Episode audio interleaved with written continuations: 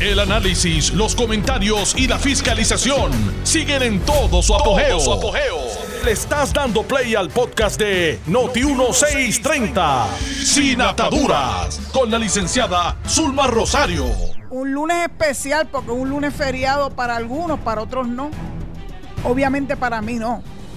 Eh, porque a que, aunque hoy se conmemora la abolición de la esclavitud, este, pues mucha gente no, no tiene el día libre. Eso no significa que seamos esclavos de nada. Estamos trabajando y estamos trabajando con gusto.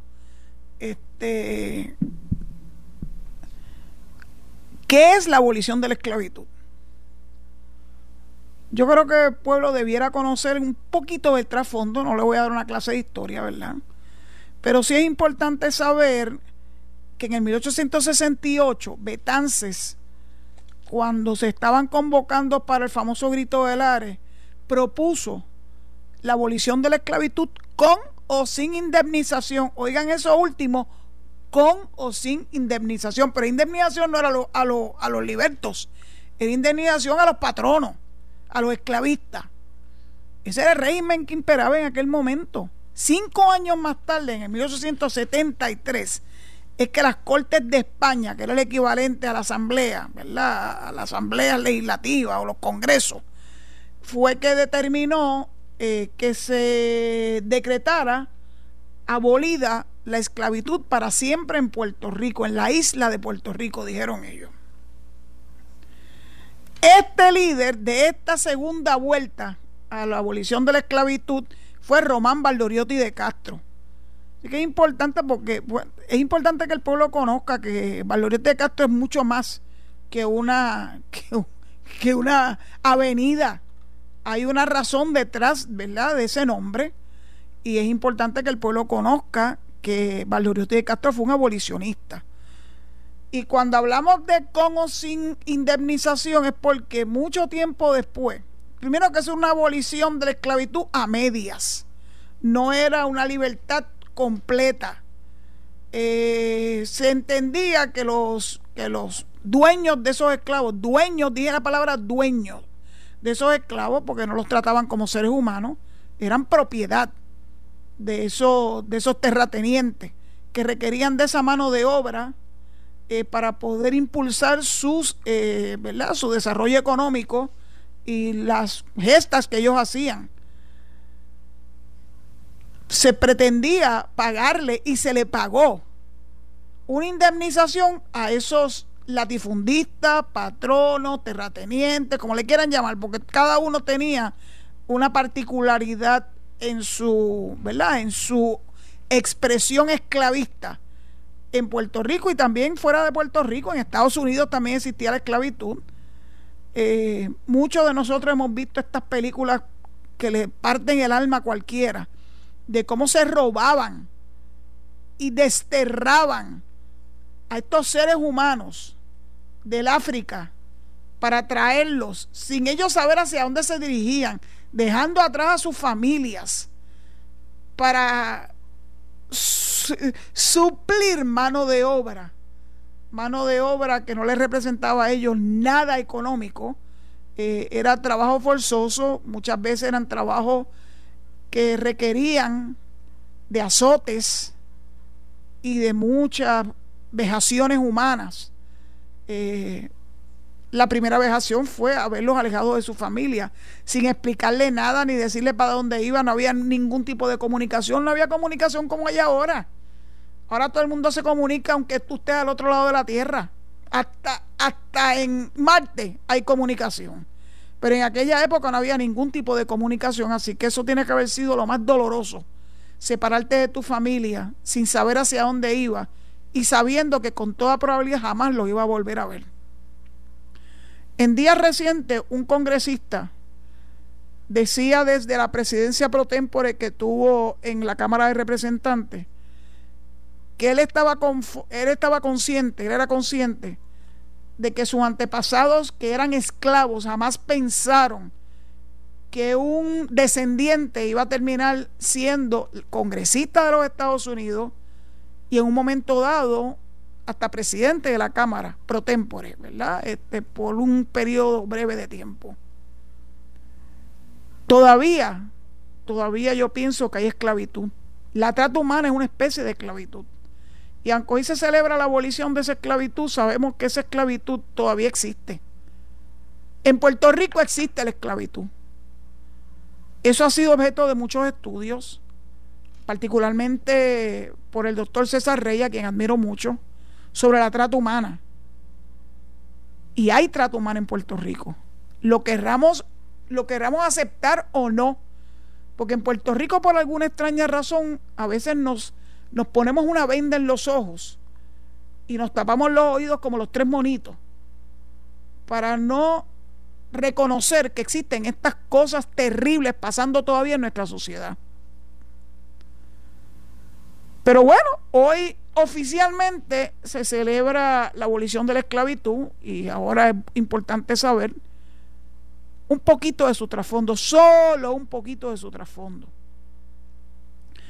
Pues hoy es lunes 22 de marzo del año 2021 y por si no se lo había dicho ni me reconocían, les habla su amiga Zulma R. Rosario Vega en Sin Ataduras por Noti1. Me antecedió mi amiga Carmen Jovet, que ya me enteré que regresó a los estudios Noti1 en, en San Juan, en Río Piedra. Qué bueno, Carmen, que ya te sientes mejor. Qué bueno que has superado las pruebas de este último año. Y qué bueno que estás de vuelta en casa.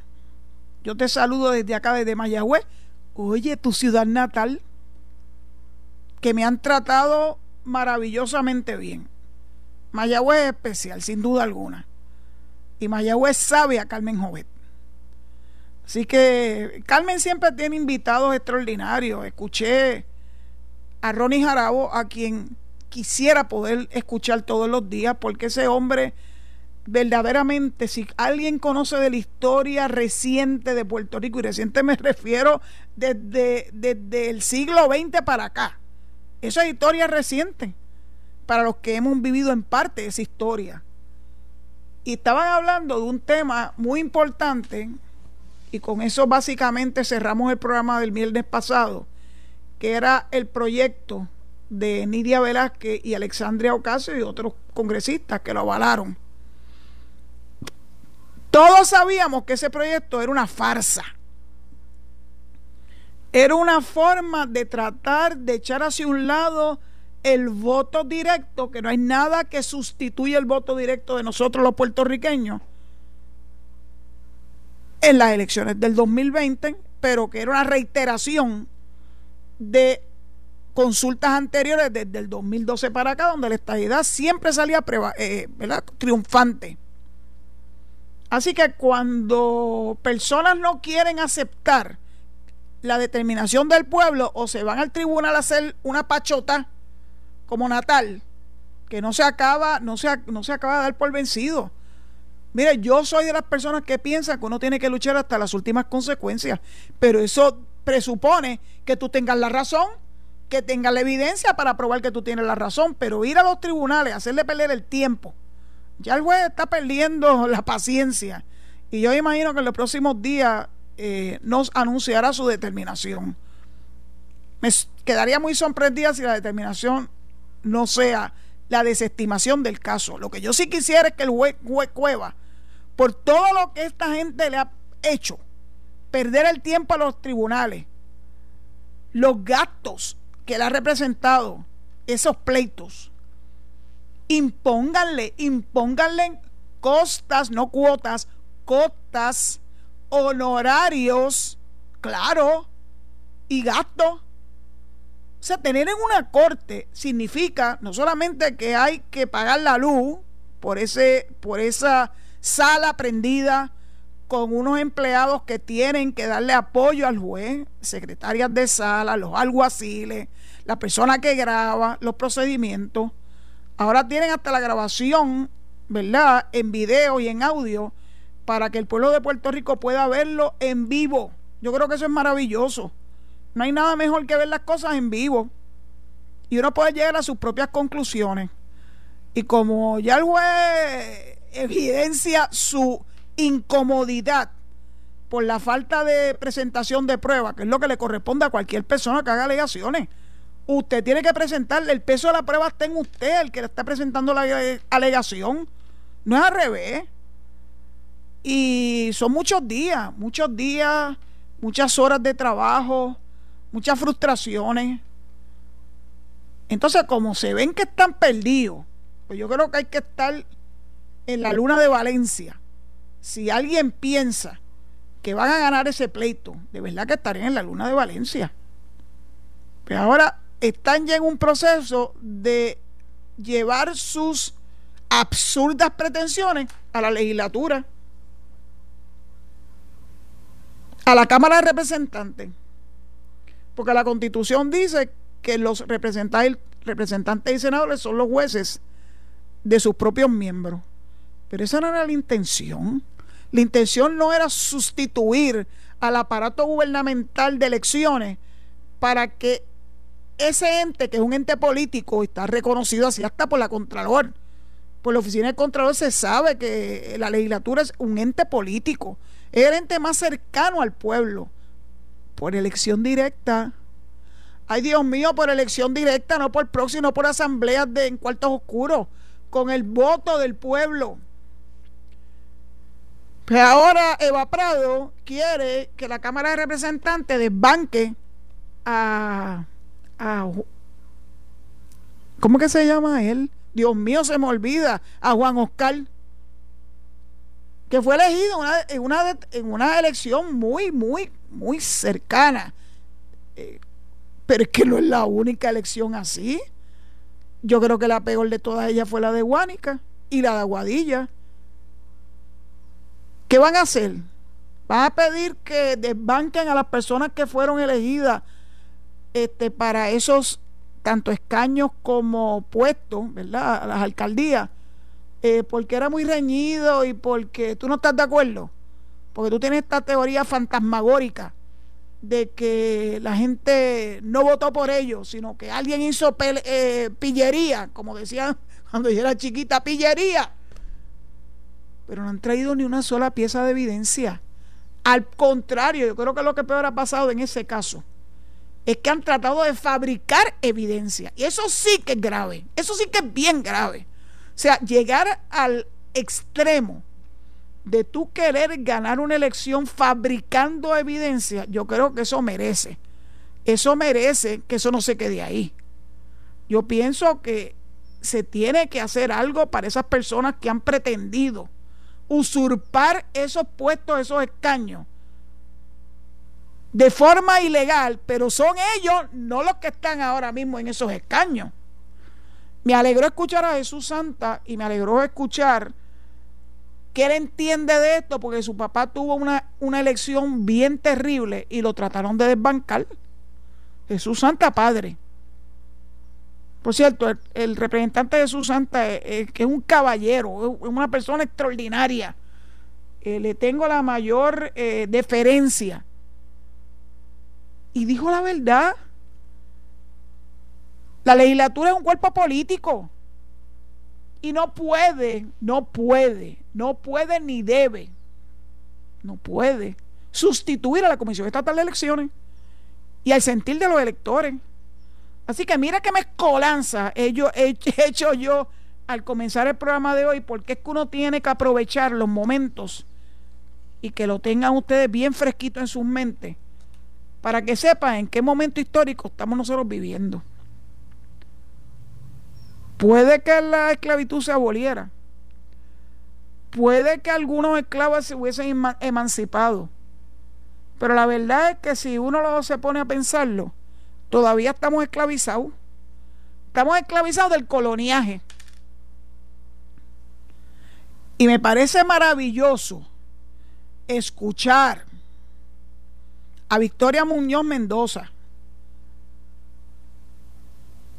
a José Alfredo Hernández Mayoral, a Héctor Luis Acevedo. Nadie puede negar que son populares, bona fide. Decir que el proyecto de Velázquez y, Alexandria le ha dado estocada, una estocada de muerte al Estado Libre Asociado. Y ver a Tatito cogiendo frío en Washington a pasar esa vergüenza porque él creía que en ese proyecto que se inventaron a última hora, lo vienen, lo vienen el, elucubrando hace mucho tiempo, pero finalmente lo presentan cuando tú lo lees. Y tengo que admitir que yo no lo he leído en su totalidad. Es un, es un enjambre de cosas. Es una convención constitucional, pero que es una convención constituyente. No se sabe, no sabe ni siquiera qué es.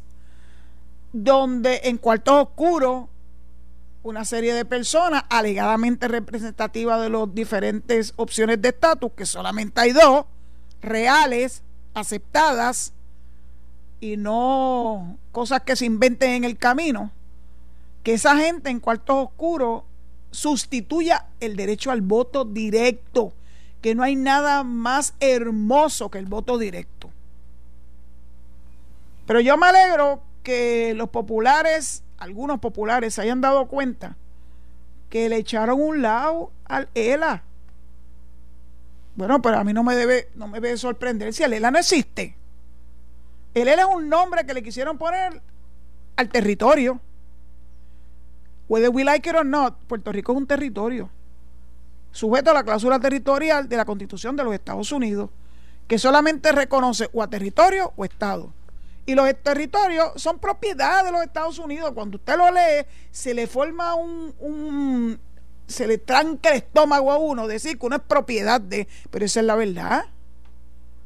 Y lo vemos hoy en día, ya no es como la propiedad de los esclavos, pero lo vemos hoy en día representado, bien en tiempos recientes, para que nadie se engañe con la ley promesa. Es una especie de esclavitud también, esclavitud moderna, con un nombre bonito promesa. ¿Qué es lo que nos están prometiendo? Seguir en la indignidad del coloniaje. Seguir usurpando las determinaciones del gobierno debidamente electo por el pueblo de Puerto Rico. No importa todos los vericuetos que se, que se inventen. Sigue siendo una forma de esclavitud moderna. Bueno, y Diaberaca y Alexandria Ocasio obtuvieron el favor de muchos congresistas que están engañados. Porque estoy segura que ni siquiera se han leído, porque es un, eh, es un mamotreto. No saben ni siquiera qué fue lo que firmaron, no, fue lo que, no saben lo que avalaron. Y claro que nosotros los estadistas no nos vamos a dar por vencidos, porque el verdadero proyecto, el que emana del voto de nuestro pueblo, el proyecto, el de la Cámara 1522 y el del Senado, nunca me acuerdo del número, pero el que presentó el senador de Nuevo México, Henry. Ese es el sentir del pueblo de Puerto Rico, expresado en las urnas, no en cuartos oscuros, no por proxy como pretenden estas dos señoras y los que le siguen el, el juego, porque deep down, deep down, esa gente son colonialistas esa gente son unas personas que como saben que tienen el poder, agarrar por el mango y el mango también, pretenden engañarnos dándole nombres rimbombantes a proyectos de ley que a lo que va es a mantenernos sujetos a la cláusula territorial. Si verdaderamente ese proyecto fuera serio, miren, hablen Arroyo Bichuela. Diga, mira, Puerto Rico solamente tiene dos opciones o somos Estado o somos independientes. Y si tú quieres ser independiente por ley away, con la libre asociación, pues so be it. Bueno, pero son dos, edad o independencia.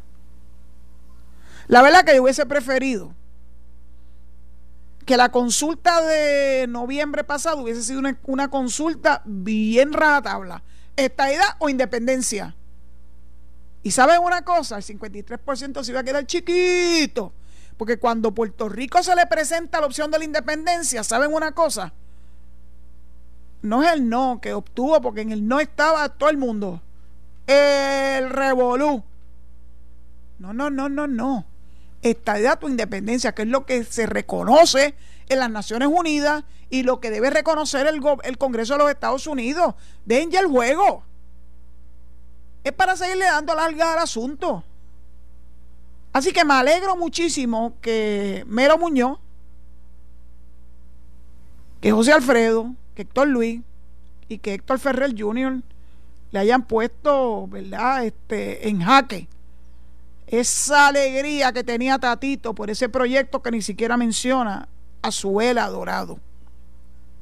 Digo, a menos que Tatito ya sea independentista oficialmente, en cuyo caso lo respetaría más. Mire, diga lo que es. De verdad, es como Aníbal Acevedo Vilá. Si todo el mundo sabe que Aníbal es independentista, que le tiene un odio visceral a los Estados Unidos, pues entonces vamos a decir las cosas por su nombre. El nombre correcto de lo que ellos pretenden es la independencia. No importa si le quieren llamar libre asociación, hay denle, el gustazo de decirle libre asociación, pero que el gobierno de los Estados Unidos le diga la verdad. Dice, mira, para tú lograr la libre asociación, tú tienes que ser independiente primero. Si tú estás dispuesta a ser independiente primero, pues entonces bregamos. Y ahí vas a firmar todos los tratados que tú quieras. ¿Y de verdad que tú crees, tú crees que los Estados Unidos van a firmar tratados con Puerto Rico? De verdad, de verdad, de verdad, de verdad. Yo de verdad que tengo muchas dudas de eso. ¿Qué le dará en ese tratado? Pues eso sería interesante. Pero fíjense, yo veo al Partido Independentista calladito. No dice, no dice qué es lo que ellos proponen como tratado entre la República de Puerto Rico y la República de los Estados Unidos. Díganlo como es. Yo he oído tantas cosas. Yo he oído que, bueno, que ellos quieren la independencia con ciudadanía americana o con doble ciudadanía, independencia con fondos federales porque lo necesitan para la transición. Oí a María Lourdes decir, sí, déjame las carreteras bien bonitas y déjamelo todo bien en, en orden para cuando seamos independientes. Habrá que ver una cosa más increíble, insólita. ¿Dónde está la dignidad de esta gente? Mire que quiera ser independiente, que se tire y que lo haga con esfuerzo, con sacrificio como se logran las cosas importantes en esta vida. Pero no ese layaway o esa forma malabarística de hacerle creer al pueblo de Puerto Rico que nosotros vamos a lograr una independencia atada a los Estados Unidos. No, si tú quieres ser independiente, te tienes que ir de la casa, tienes que coger tus bártulos, tienes que vivir por tus propios medios, tienes que tener tu propio techo. Se acabó el pan de piquito. Ya está bueno de tanta falsedad y tanta mentira. Puerto Rico merece que se le hable de frente y no con cosas empasteladas como el proyectito ese de Nidia Velázquez y Alexandria Ocasio, que hoy mi amigo Eduardo Rosa, Raúl, le puso los dedos en los ojos y le dijo, oiga, ¿cómo es que usted cambió desde el 2017 para acá de una propuesta pro a este empastelamiento que presentaron. Explíquenos. ¿Quién la convenció? ¿A cambio de qué? Sí, porque muchas de estas virazones en las posturas vienen, vienen con premio. No me consta, pero ustedes saben lo que yo me estoy refiriendo. Vamos a dejar ese tema un ratito porque he oído a gente decir que la elección especial de ayer para cubrir la vacante en la Cámara de Representantes para un representante por acumulación tuvo baja participación. Ay bendito, ese cuento yo lo he oído tantas veces. Todo el mundo sabe que en este tipo de elección, al igual que en las primarias, el porcentaje de participación es bien bajito. Bien bajito. Va los del corazón del rollo. O los que han sido movidos por uno de los candidatos en esta elección de ayer eran muchos los candidatos. Yo sabía a quién yo quería apoyar y me lo voy a reservar, pero no fue a José Che Pérez, ¿saben? Pero le deseo mucho éxito. Tenía muchos chavos, yo vi un anuncio de él a todo color en, en televisión. Me quedé sorprendida y yo dije, wow, un hombre que perdió una elección. Es verdad que fue por, esa debiera ser otra de esas elecciones, que la Cámara revise, como pide Eva Prado porque la elección de, del sustituto de Che Pérez fue bien, mira, lloradita, lloradita. Bueno, cuando regrese de la pausa, porque ya me dicen que viene la pausa, pues voy a escuchar, ¿verdad?, sus reacciones a través de 758-7230 y ustedes saben cuáles son las reglas de juego y ya yo me he dejado de chiquita. Si te pones a bla, bla, bla, bla, bla, bla, para afuera es que va. Vamos a ir al grano. Muchas gracias y nos vemos en breve. 758-7230. Estás escuchando el podcast de Sin Atadura. Sin Atadura. Con la licenciada Zulma Rosario. Por Noti1630. Estamos de vuelta, mis amigos. 758-7230. Es bien importante que sigan las instrucciones de rigor ciñanse al tema. El tema hoy ha sido la esclavitud, la abolición de la esclavitud y el proyecto de Alexandria Ocasio y Nidia Velázquez, que fue un fiasco para el porque se lo sacó, se lo sacó del proyecto y Tatito anda celebrando y el resto del Partido Popular está en crisis. Así que podemos hablar, podemos hablar de esos dos temitas, yo creo que son temas interesantes. Eh, pues empiecen 7587230, voy a decir adelante y zumben por ahí. Empiecen a hablar, no esperen que yo le diga ninguna otra cosa. Adelante. Sado de Tennessee. Buenas tardes. Soma, yo quiero decirte cuál es el premio de estas dos señoras. Desde Tennessee. sí, de Tennessee, Rosado de Tennessee, de, from the Volunteer State. La razón por la cual estas dos señoras actúan de una forma tan egoísta y hasta cierto nivel este, hipócrita como Luis Gutiérrez, para no favorecer la estabilidad de Puerto Rico, es que ellas saben que si eso sucede, mucha gente va a emigrar, van a volver a Puerto Rico y ellos van a perder muchos votos y se les va a caber eh, su trabajo en, en, en esas posiciones donde están. Esa yo entiendo que es la razón por la cual no favorecen la estabilidad para Puerto Rico. Bueno, pues le voy a contestar al aire. Mi amigo de Tennessee, wow, desde Tennessee, me trajo recuerdos, buenos recuerdos, Smoky Mountains, Pigeon Forge, eh, Memphis, ahí está Yarim Correa, en Memphis. Eh, también me trae recuerdos tristes, St. Jude, porque ahí falleció la hijita de alguien que yo quiero mucho. Y también me trae recuerdos de Ruby Falls. Un sitio espectacular, bellísimo. Así que mi amigo de Tennessee, obviamente algo quieren sacar ellas a cambio de esto. Sí, es altamente probable que tengan terror a que pierdan parte de su electorado porque regresan a Puerto Rico esos electores. Pero yo creo que le tienen miedo también a, lo que va a pasar, la redistribución, el reapportionment, como consecuencia del censo del 2020. Así que de alguna forma están tratando de buscar, no sé, alguien que las apoye para retener sus escaños.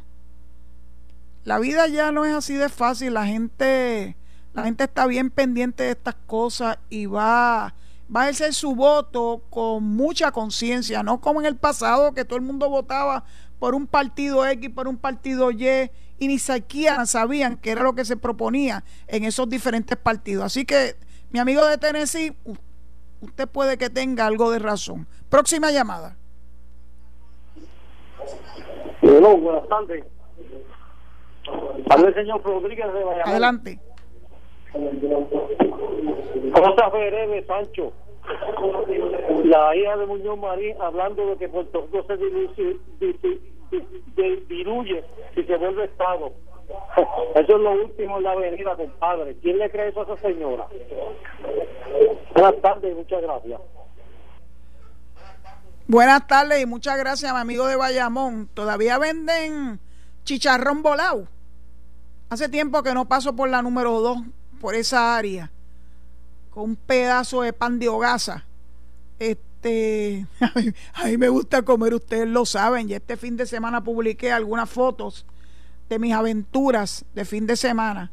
Y, eso que no publiqué la foto del pan de el pan de leña, que a mí me encanta, de allá de, del barrio Coco de Quebradilla. Estuve en el túnel de Oaxaca, ustedes lo vieron. La verdad que la ciudadanía ha hecho una gran aportación en ponerlos en condiciones. Se ve tan bonito, tan bonito. Le, felicito a, ese grupo de ciudadanos que lo puso en condiciones y los invito a que den una vuelta por allá. De verdad que está bien chévere, bien bonito. Eh, ¿Qué te puedo decir? Hello. Yo no sé. Yo no sé qué es lo que está en la cabeza de la gente. ¿Qué es lo que ellos están leyendo que yo no estoy leyendo? Yo soy buena lectora y tengo capacidad de análisis. Pero hay gente que leen cosas y yo no sé, que le sacan unas cosas que yo no veo en esa lectura. ¿Quién sabe? ¿Quién sabe quién tiene la razón? Vamos a ver, vamos a ver lo que dice el resto de, de la semana con relación al proyecto este. Yo creo que ese proyecto está muriendo, pero mire, a paso rápido, como enterro de pobre. Adelante con la próxima llamada. Hello. Hello. Adelante. Hello. ¿Escucha? Túmbalo. Hello. Adelante, la próxima llamada.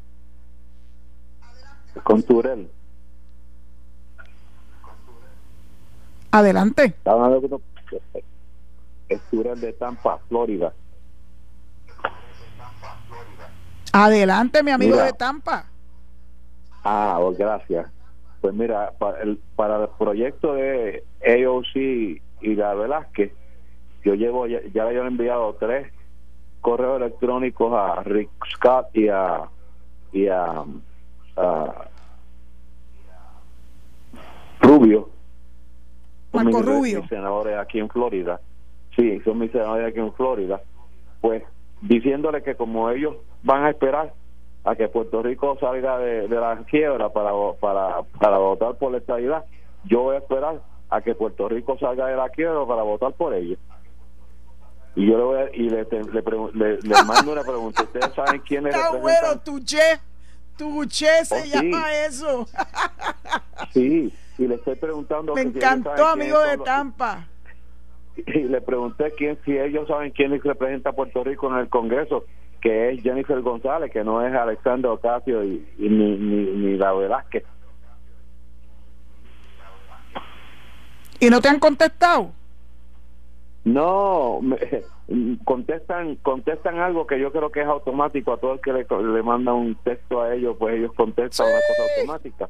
Pero ahora estoy buscando el teléfono de ellos, que ellos tienen un teléfono en oficinas aquí, para cuando uno tiene algún problema llamar ahí, para llamar y hablar con ellos, con, quien sea el que conteste ahí y decirle, mira, dile a tu jefe que que se ponga eh, eh, que ponga pa, se ponga para su número porque a, las elecciones estaban pidiendo el, voto de nosotros antes de, bregar con con la estadía pues ah. entonces si ellos van a esperar que te voy a contestar al aire amigo de Tampa ok. Qué bueno que estás haciendo esa gestión eso es lo que tienen que hacer todos los boricuas que viven en los estados. Comunicarse con sus senadores y representantes para ponerlo en jaque. Pónganle y díganle, no voy a votar por ti si tú no apoyas el proyecto de admisión de la verdadera representante de Puerto Rico, Jennifer González. Pónganlo en jaque no le contesta o le contesta con unas esas cartitas trilladas, manden unas cartas certificadas con acuse de recibo, con copia de todas esas cartitas trilladas y le dice, no quiero más cartitas trilladas, yo quiero que tú me contestes y seas, como dicen los jueces, seas responsivo a lo que yo le estoy preguntando. Gracias por su participación y que pase la próxima llamada. Va que veamos, un saludo. ¿Cómo estás, Zulma? Adelante, adelante. Pues mire, yo tengo que dejarle saber, estas dos personas que están en el Congreso, Nidia Velázquez y la Cortés, son personas que no representan al pueblo de Puerto Rico, ellas nunca han vivido en Puerto Rico, ellas no saben lo que pasan necesidades en Puerto Rico, ellas no saben lo que es ir a los sescos a pagar, a hacer fila y ir dos o tres veces con, con, con, bajo la colonia, ellas no saben las necesidades que tiene la gente en los campos. Y entonces, ¿qué les da derecho a ella a venir ahora a querer estar haciendo proyectos que se alejan de la realidad de Puerto Rico y que no representan a ninguno de los puertorriqueños aquí, porque ni el, pueblo puertorriqueño no las eligió a ellas para, para, para representarnos a ellas en el Congreso para nada. Yo, yo no puedo entender cómo. Le voy a contestar al aire. Muchas gracias por su llamada, mi amigo Vázquez. Mire, yo le hice una invitación a ella que se vinieran a vivir a Puerto Rico y que buscaran el favor del pueblo de Puerto Rico para un escaño en la legislatura de Puerto Rico y que sufran lo que nosotros sufrimos todos los días.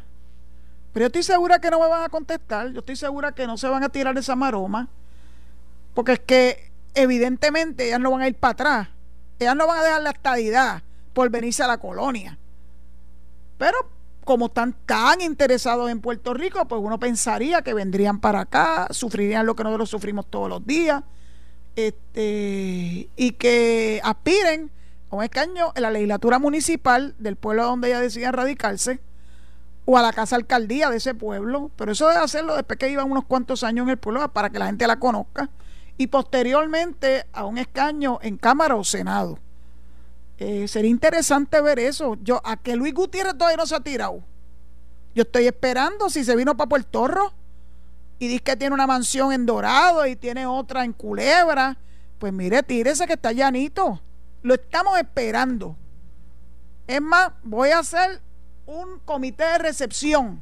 Cuando radique su candidatura en la Comisión Estatal de Elecciones, lo vamos a apoyar. A la, no voy a votar por usted, pero le voy a dar el apoyo emocional para que se tire al charco y se, y bueno, pretenda entonces correr aquí en Puerto Rico a uno de los puestos electivos. By the way, antes, que, antes de que se acabe el programa, va a ver qué pasó con tu café. Que dijiste que estás en sintonía, pero sin el cafecito, ¿cómo es posible? Bueno, espero que hayas conseguido el café o que se te haya acabado el café y que lo puedas conseguir pronto. La próxima llamada. Hello. Doña este, ahora los ahora los populares adelante las cosas de que si no es si, no le aceptan algo pues no vamos a confirmar a Alicia Jaime entonces ellos quieren gobernar desde la cámara entonces García Padilla que ah, pues que no hablo de la estabilidad Che pues ese fue el que salió porque no quieren la estabilidad dice García Padilla eso. Dígame. Ok. Bueno, pues yo voy a contestarle al aire. Si bien es cierto que los legisladores fueron elegidos por el pueblo, nadie le da autoridad a ellos a tratar de sobornar, a tratar de buscar algo a cambio de algo. Eso se llama quid pro quo. Y en ética, eso es una violación grave de ley, el quid pro quo, algo a cambio de algo porque lo que ellos han pretendido hacerle a Larry Seilhammer verdaderamente llora ante los ojos de Dios, pero yo estoy segura que el pueblo de Puerto Rico no está de acuerdo con esa postura. Lo que están perdiendo son ellos. Larry se sigue engrandeciendo y ellos siguen perdiendo el favor del pueblo. Bueno, que sigan por ahí, que van bien. Van bien, muchachos, van bien. La próxima llamada.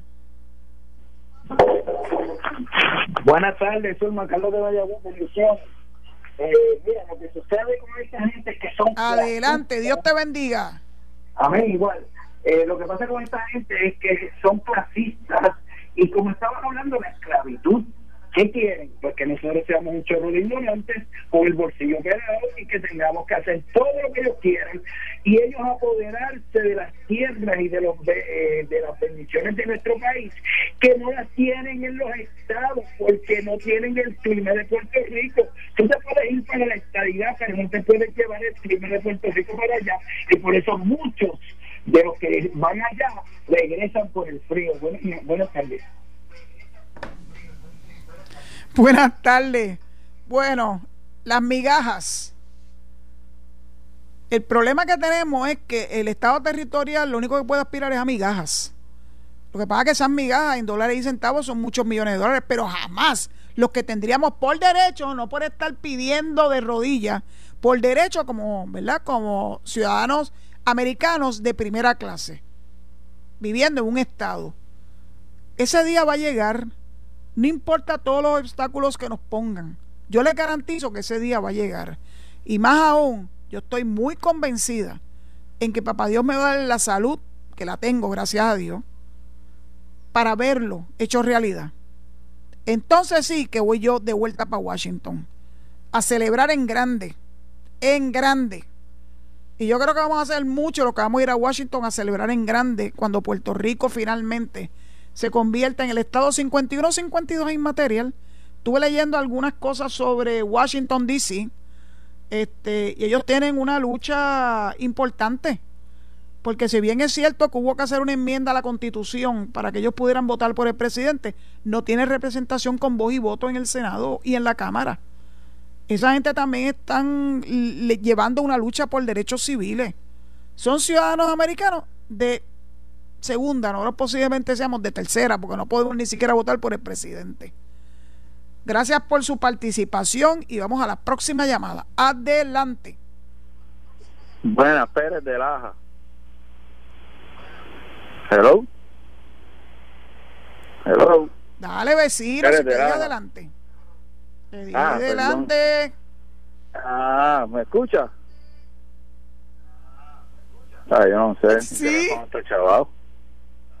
Mira, este, una pregunta. Te estoy escuchando, eh, Pérez de Lajas, por favor, habla. ok, mala mía.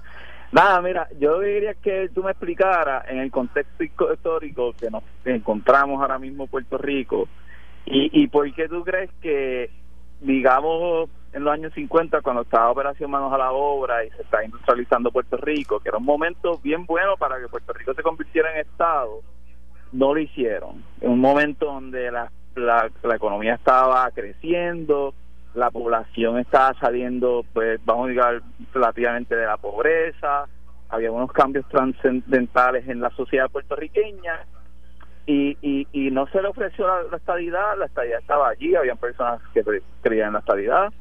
Eh, te voy a contestar, este Pérez, Pérez de la, te voy a contestar. pero un momentito.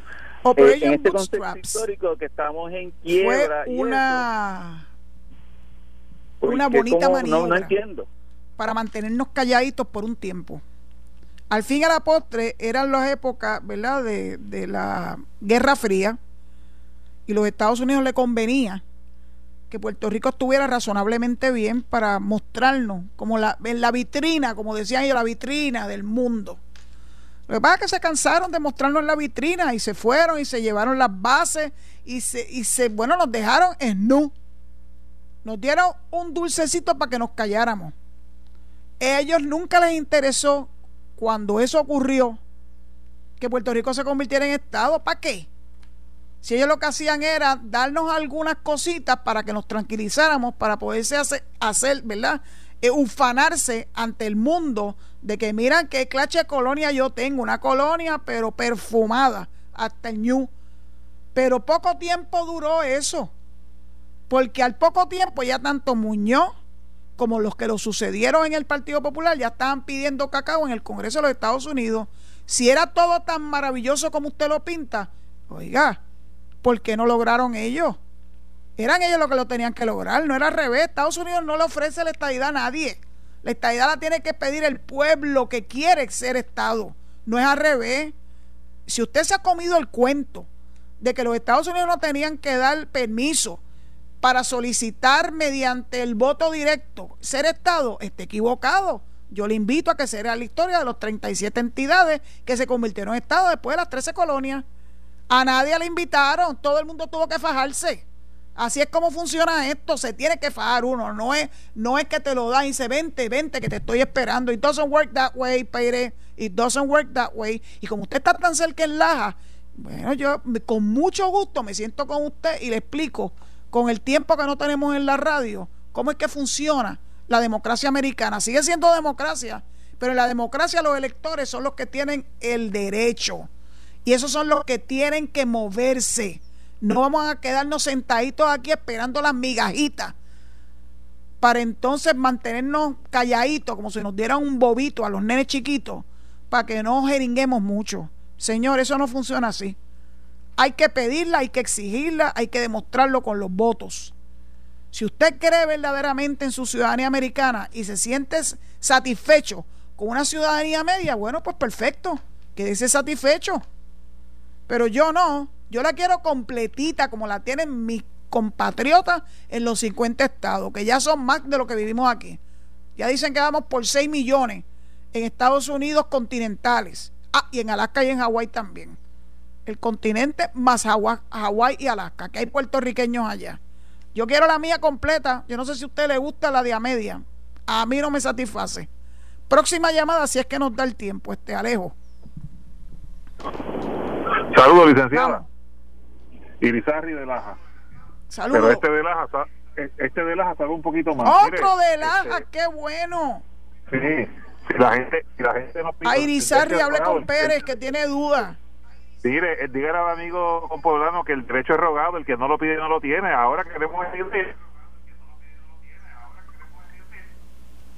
Imagina que, Muy bien. que la que, Vamos que con- lo que- usted se imagina que las organizaciones feministas en Estados Unidos estuvieran pidiendo derechos de igualdad para las mujeres menos para las puertorriqueñas o que lo- la comunidad LGBT estuviera pidiendo derechos para esa comunidad en todos los estados menos para Puerto Rico o que los inmigrantes estuvieran pidiendo derechos para los inmigrantes menos para la gente que viene de Puerto Rico para Estados Unidos eso exactamente es lo que hace Alexandro Ocasio y Nidia Velázquez.